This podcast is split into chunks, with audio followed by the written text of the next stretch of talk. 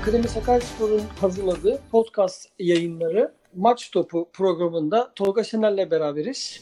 Euro 2024 adaylığının açıklanmasının arefesinde. Öncelikle yarın Euro 2024'de ev sahipliği yapacak ülke açıklanacak. Almanya ve Türkiye iki aday arası arasında. Değerlendirme raporuna baktığınızda ilk göze çarpan olumlu veya olumsuz nokta her ülke ülke açısından nedir acaba? Bunları bir bize anlatabilir misiniz? Rapordan önce şöyle bir durum da var. Biz sürekli aday oluyoruz ve açıkçası 2020'de ki yaşanmış olan bir durum var.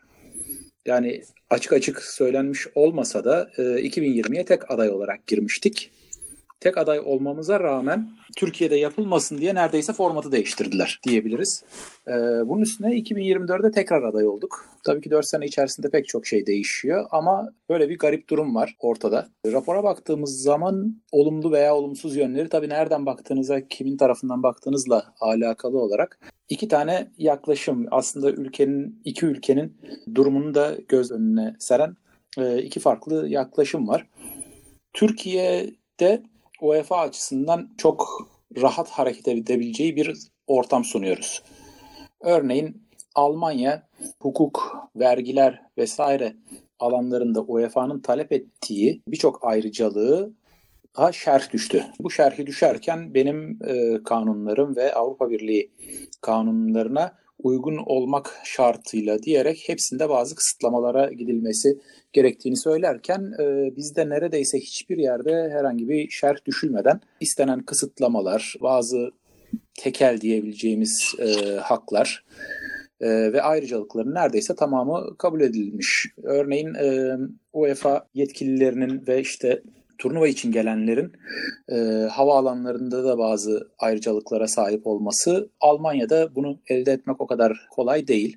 Bunlarla ilgili çok da yapıcı nasıl diyeyim çok da her şeyi yapabilirsiniz size özel bir ayrıcalık sunacağız tarzında bir yaklaşım yok. Bazı e, tabii ki hızlı ilerlemesiyle ilgili kesinlikle adımlar atılacaktır ama çok çok da özel bir kanun bununla ilgili özel bir şey yapacağız gibi bazı taahhütler verilmiyor. Diğer taraftan Türkiye'nin adaylığı tarafında biz bunların hepsini tamamıyla yerine getireceğimizi imzalarıyla, taahhütleriyle e, veriyoruz. Biz de e, evet. açıkçası e, hukuk tarafında ve o tip işte kuralların biraz daha UEFA'nın istediği gibi davranabilmesi konusunda fazlasıyla esnek bir alan vermiş oluyor. Evet.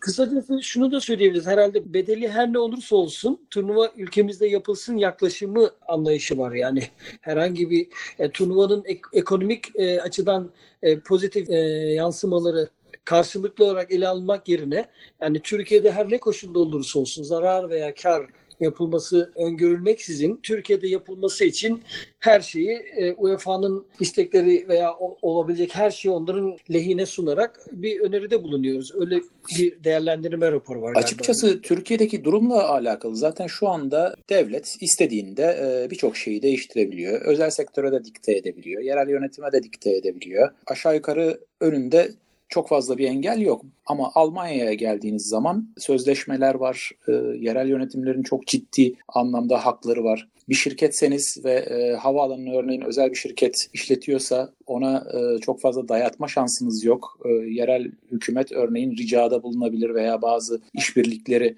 olabilir. Orada diyalog hakim. O yüzden çok fazla taahhütte de bu alanlarda bulunamıyorlar. Ama bizde zaten çok fazla bu tip konularda merkezileştiği için güç çok rahatlıkla yapılabiliyor. Yani bunu Katar'daki turnuvayı yapacağınız zaman da e, böyle kolaylıklar oluyor. Güney Afrika'da yapıldığında da herhangi bir Avrupa ülkesinde vesaire yapıldığından çok daha e, geniş haklar e, bu organizasyonun sahiplerine sunuluyor. Bu Böyle bir durum. Avrupa'da yaptığınız zaman ise e, işin içine çok çok farklı dinamikler giriyor ve diyalog ile bunları çözmeniz gerekiyor. Biz de emir ile emir vererek e, bunları çözebiliyorsunuz. Bu UEFA tarafından baktığınızda aslında çok da kötü bir şey değil. Yani organizasyon e, tarafından e, baktığınız zaman o yüzden nereden baktığınızla alakalı dedim. Diğer bir şey ise e, hani negatif görülecek tarafı e, Türkiye'nin içinde bulunduğu ekonomik riskler var.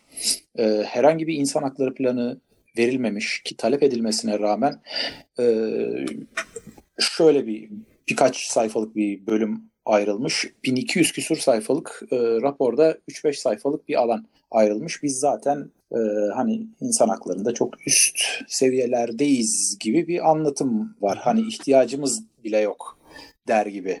Hani şey olur ya bizde ırkçılık yoktur yaklaşımı gibi yazılmış. işte şu kanunlar 2000 yılından beri yapıldı. Mevcut yürürlükteki kanunlar bunlar. Uluslararası anlaşmalara da tabiiz ve tarafız vesaire gibi e, açıklamalar yapılmış. Ama ekstra olarak ne yapacaksınız diye gelen sorularda e, çok fazla bir şey yok. Almanya tarafına baktığınızda e, Almanya işin organizasyonel, operasyonel tarafını bir yana bırakırsanız fiziki olarak neredeyse yarın turnuvayı yapabilecek durumda. Hem ulaşım hem şey. O yüzden çok çok düşük riskler söz konusu her açıdan.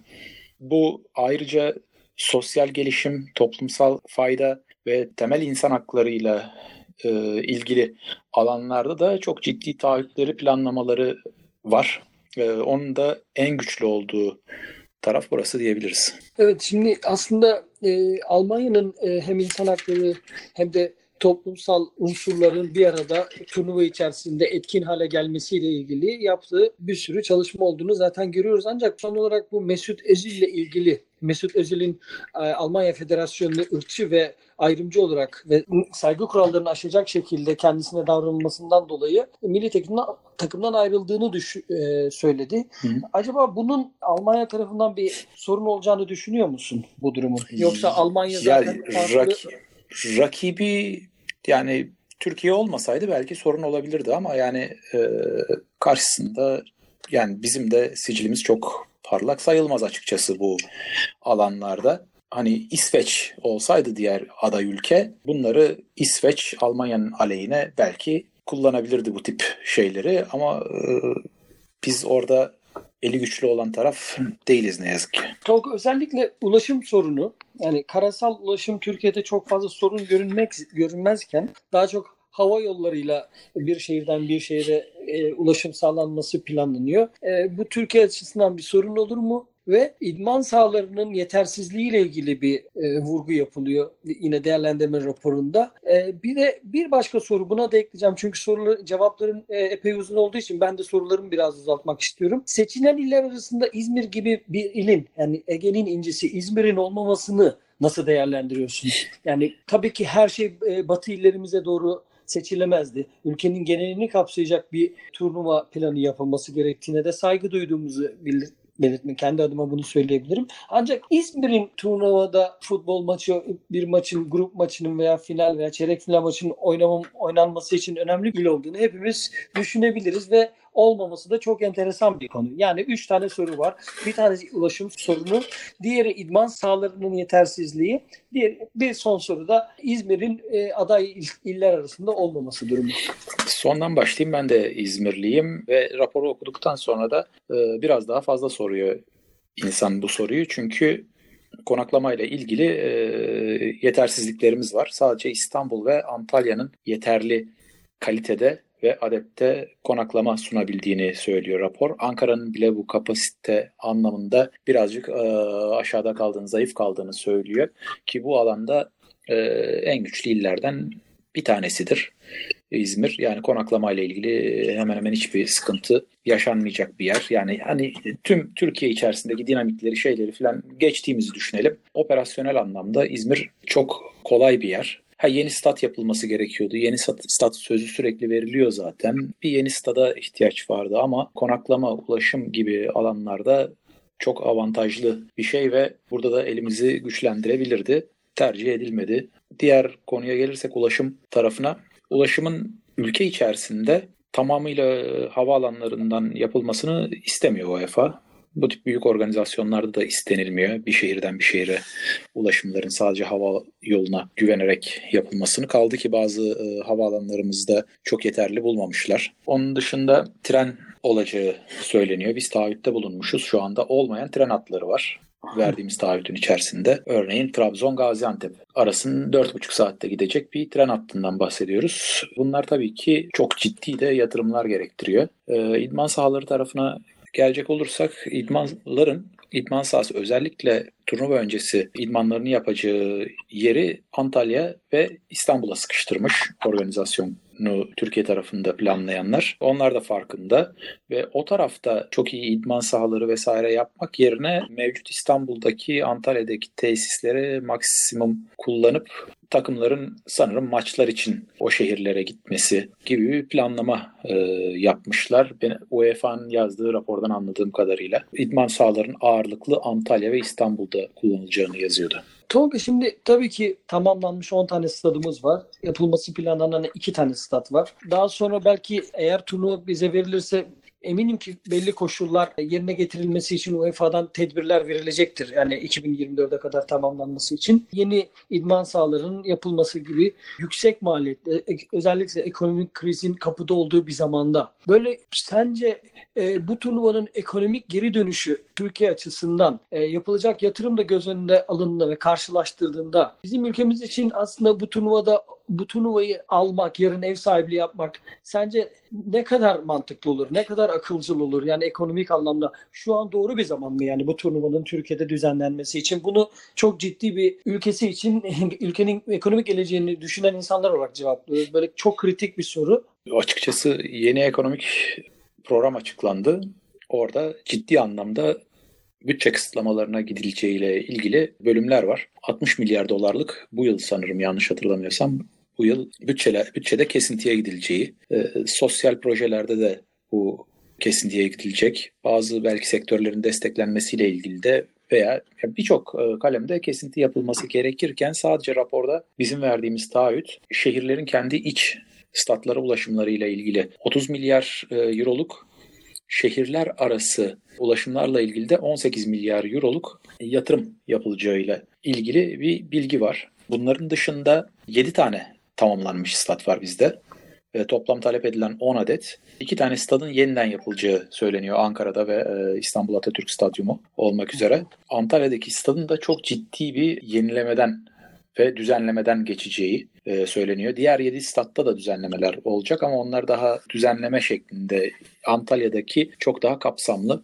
Yani neredeyse 2,5 stat daha e, yapmamız gerekiyor. Açılır. Yapmamız gerekiyor gibi gözüküyor. Artı e, Broadcast Center yapılması gerekiyor birkaç şehirde. Yani e, yayın merkezlerinin yayın geliştirilmesi veya bu böyle merkezlerin yapılması gerekecek. Ek konaklamayla ilgili ihtiyaçlar var. Onların karşılanması gerekecek. Bu dediğin gibi antrenman sahasıyla ilgili şeyler de var. Yani e, şu andaki planlamayla bile milyarlarca dolarlık bir kaynak bu turnuvaya gideceği gözüküyor.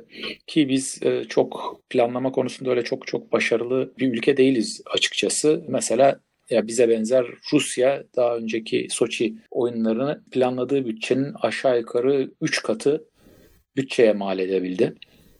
Yani biz kağıt üzerinde şu anda söylediğimiz bunun da çok çok üzerlerine çıkacaktır. Genellikle böyle oluyor. Onu da hesaba kattığımız zaman çok çok ciddi bir mali külfet. Zaten bugüne kadar neredeyse büyük etkinliklerden, bu, bu tip global büyük organizasyonlardan yatırdığı para kadar geri dönüş almış olan hani akademik araştırmaların içerisinde ben hiç, hiç okumadım kanıtlanmış. Yani belli bir miktar yatırmış ondan daha fazlasını elde etmiş bir ülke yok. Yani burada zarar edeceğimizi bir kere bilelim. Yaptığımız yatırımların tamamının karşılığını almayacağız. Diğer yerlerde kar gibi anlatılan rakamların çoğu organizasyon bütçesini gelirlerle kıyaslıyorlar. O zaman artı gibi gözüküyor. Ama bunun evet. dışında organizasyon yani operasyonel giderlerin kat ve kat üzerinde altyapı e, yatırımlarına ve inşaatla vesaireyle birçok şeyle ilgili yatırıma ihtiyaç olacak. Evet Olga, e, e, lojistik olarak e, ulaşım olarak, ondan sonra sportif olarak, ekonomik olarak e, turnuvanın ev sahipliğinin belirleneceği bir gün önce bir değerlendirmede bulunduk. Son olarak turnuvanın taraftar kültürüyle ilgili ülkemizdeki taraftar yapısının dünya genelinde çok e, beğenilen ve ilgiyle takip edilen bir yanı olduğunu düşünüyoruz.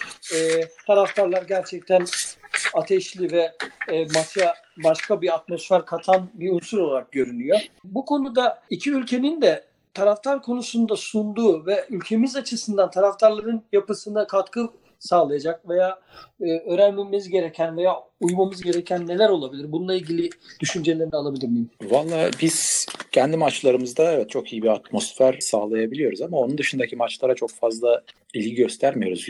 Ülkemizde düzenlenen uluslararası turnuvaların baktığımız zaman tamam bu seviyede hiçbir tane düzenlemedik ama kendi takımımız dışındaki maçlara e, bizim taraftarlarımız çok fazla ilgi göstermiyor. Neyse ki yani Avrupa ya burada taraftar sıkıntısı çok fazla çekilen bir turnuva değil bu. Yurt dışından gelen taraftarlar da dolduracaktır. Ayrıca e, Türkiye'den de talep olacaktır ama atmosfer konusunda böyle çok da iddialı olacağımızı ben açıkçası çok farklı olacağımızı düşünmüyorum. Diğer taraftan faydaları ne olabilir taraftarlara? Bir kere statların fiziki şartlarının, ulaşımının iyileştirilmesi bunlardan bir tanesi olacaktır. Faydalı olabilecek şeylerden, yönlerden bir tanesi. Artı e, şöyle fırsatlar çıkacaktır diye düşünüyorum. Türkiye Futbol Federasyonu veya devletin destekleri olur mu tam bilmiyorum veya olursa zaten hep ön koşullu destekler oluyor bunlar ama UEFA ve Avrupa Birliği destekli e, taraftar projeleri yapma şansı ciddi anlamda artacaktır. Örneğin Avrupa Taraftarlar Birliği'nin toplantısı Dünya Kupası'ndan önce Rusya'da yapılmıştı. Mesela benzer bir şey burada da yapılabilir. Ee, onun dışında UEFA çok fazla destekliyor e, futbolun tabana yayılmasıyla ilgili projeleri. Avrupa Birliği'nin spor fonları vesaire turnuvaya ev sahipliğinin de yapılması etkisiyle çekmek daha kolay olabilir. Onun dışında da zaten harika bir turnuva. Yani herkes için e, her tarafta her futbol sever için bir ay boyunca çok keyifli geçirebileceği bir zaman. Ama bedellerini de düşünmemiz gerekiyor. Evet Tolga şimdi e, geçen hafta e, hatta içinde bulunduğumuz hafta itibarıyla 13 Eylül 20 Eylül arası UEFA'nın belirlediği e, Grassroots Futbol Haftası oluyor. Yani futbolun tabana yayılması, toplumsal alanda ele alınması konusu UEFA'nın Avrupa genelinde faaliyetler yapılmasını öngördüğü bir hafta. Ancak Türkiye yarınki turnuvaya aday olurken bu hafta içerisinde bizim araştırmalarımıza göre herhangi bir aktivite, bir faaliyet henüz yapılmış durumda değil. Bu haftada yapılacak çalışmalar belki Almanya'nın adaylarının önüne geçebilecek faaliyetler yürütülebilirdi. Bu bir eksiklik değil mi? Yani e, tabii ki yani bu bir iletişim fırsatı açıkçası. Hani ne kadar iyi projeler çıkartırdık vesaire böyle e, apar topar yaptığımızda e, ondan emin değilim. Ama e, iletişim anlamında kesinlikle kullanılabilecek bir fırsattı. Uluslararası projelerde yapılabilirdi. Burada oy verecek olan kurumlardan veya onları oy verecekleri etkileyebilecek kurumlardan kişilerin de katılımı sağlanabilirdi vesaire. Yani çok ciddi bir iletişim fırsatı değerlendirilmedi ve bir e, mesaj olurdu. Ama yani şeyin içerisinde bile raporumuzun bizim hazırladığımız raporun içerisinde bile çok ciddi anlamda bunlarla ilgili adımlar atacağımızı söylemiyoruz. Yani insan hakları ile ilgili mesela yeni girmiş olan bu turnuvada ilk defa uygulanacak ve ciddi anlamda önem verilen bir konu var. Biz ondan onunla ilgili hiçbir proje üretmemişiz. Yani bir Almanya'nın sunumunda ise bir bildirim sistemi kurulması, özel yönetecek bir e, yönetim organının kurulması söyleniyor. Bu tip şeyleri anında müdahale edebilecek. Tesislerde, inşaatlarda, te- tedarikçilerde çalışan işçilerle ilgili en yüksek standartların korunacağından bahsediyorlar. Artı çevreci, yenilenebilir e, enerjinin kullanılacağı, onun dışında e, atık yönetimiyle ilgili pek çok alanda da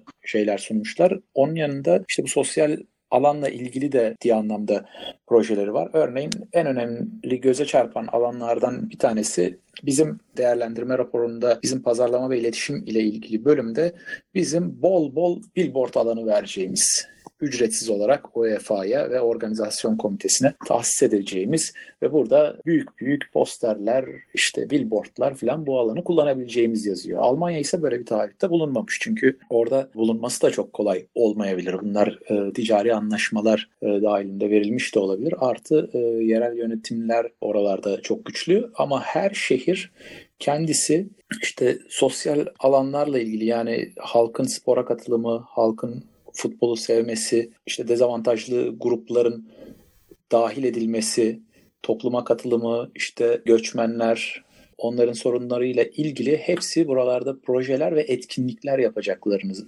söylüyorlar. Ya biz birazcık o alanda mesela kolaya kaçmışız ama diğerinde tamam çok daha zor olabilecek operasyonel anlamda pek çok şey yapmanız gereken fakat işin sonunda gerçek anlamda toplumsal fayda üretebilecek işler ortaya koymuşlar.